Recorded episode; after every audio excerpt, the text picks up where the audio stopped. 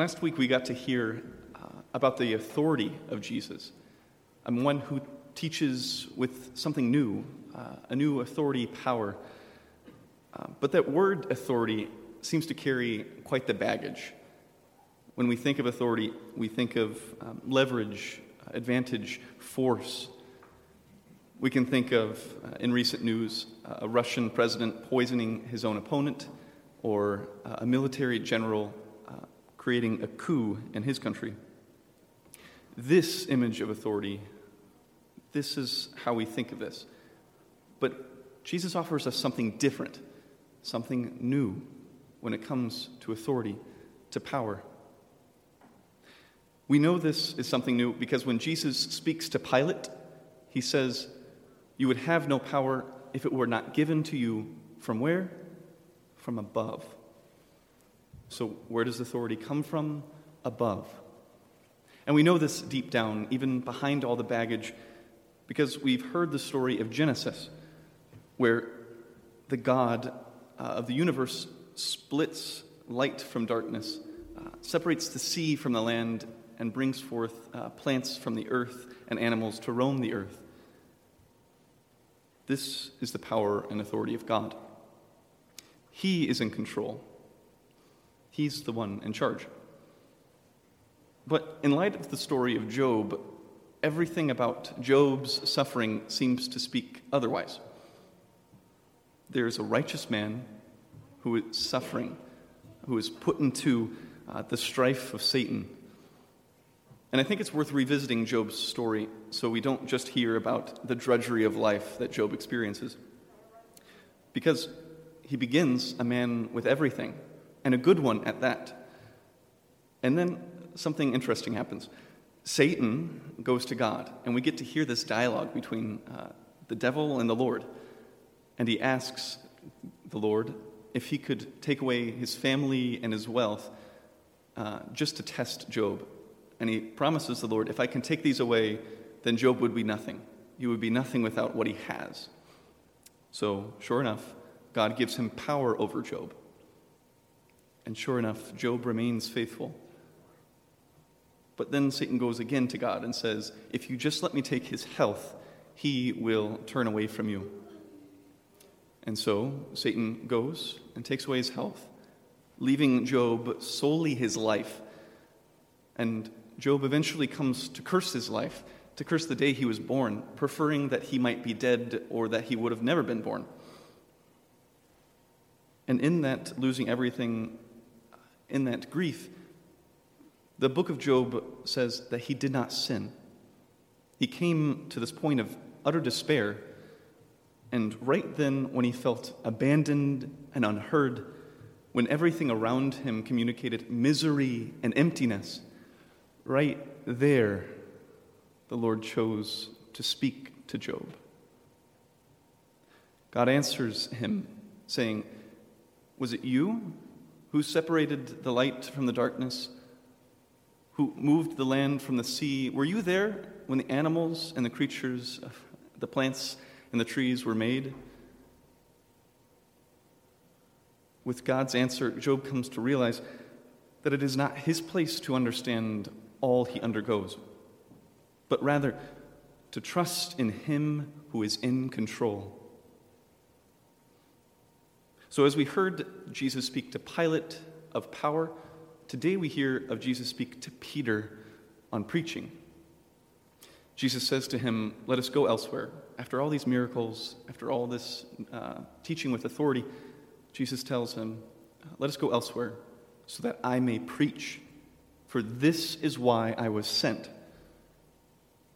And what is it that Jesus preach, preaches? Something new.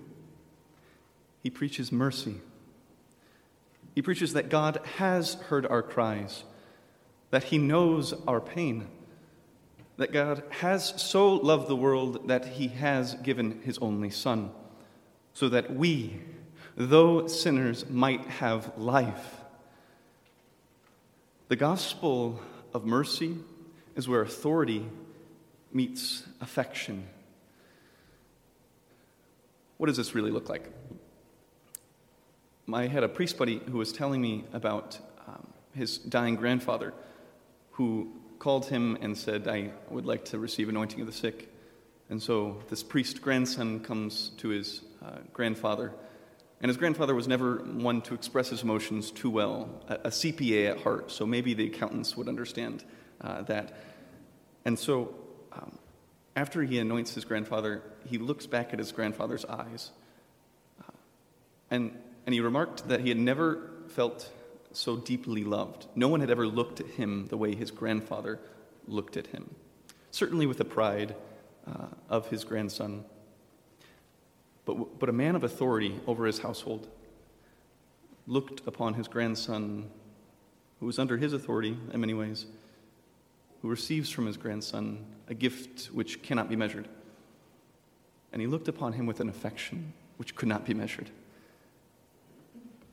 Mercy is where authority and affection meet. I had another buddy this week who's told me that when he was accepted to seminary, he was telling his family some mixed reactions, some very excited, uh, including his grandparents. Uh, his grandfather had had a stroke um, early, months before, so he couldn't really communicate too well with his words. So when he told his grandfather, he didn't know what to expect. But of course, when his grandfather heard the news that his grandson was thinking deeply on the priesthood, he didn't have to communicate with words. He opened his arms wide and gave him the hug that only a grandfather could give his grandson. Certainly pride, but a man of authority who communicates also affection, for that is where mercy ah, comes. And we even know that the story of the prodigal son is not about a father who spurns his child, but it's actually about a father awaiting his son to come home that even in the midst of his sin, even in the midst of his own brokenness and woundedness, the Father waits to receive him. This figure of authority waits with an affection. And indeed, this is Jesus' mission. This is what he's come to preach. He's come to seek and save the lost. Now, we've heard how Jesus spoke to Pilate of power, how Jesus spoke to Peter of preaching but what does Jesus speak to us today?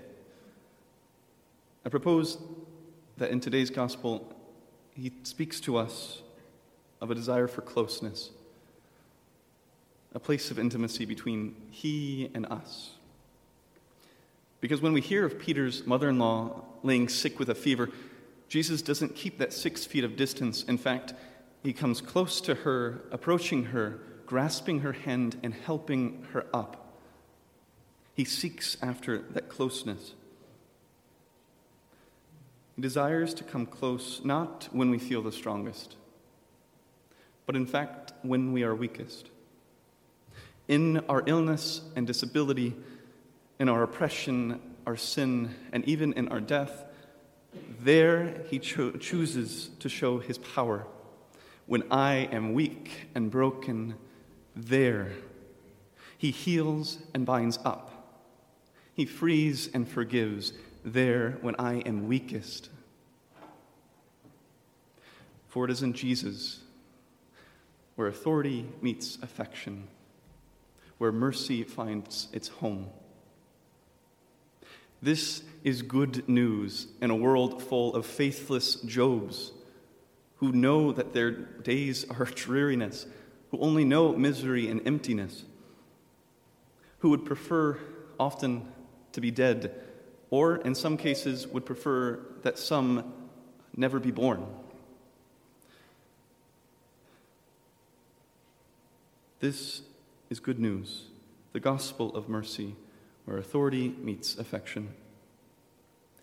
And finally, how is it that this God, so mighty and powerful, has chosen to seek and save the lost?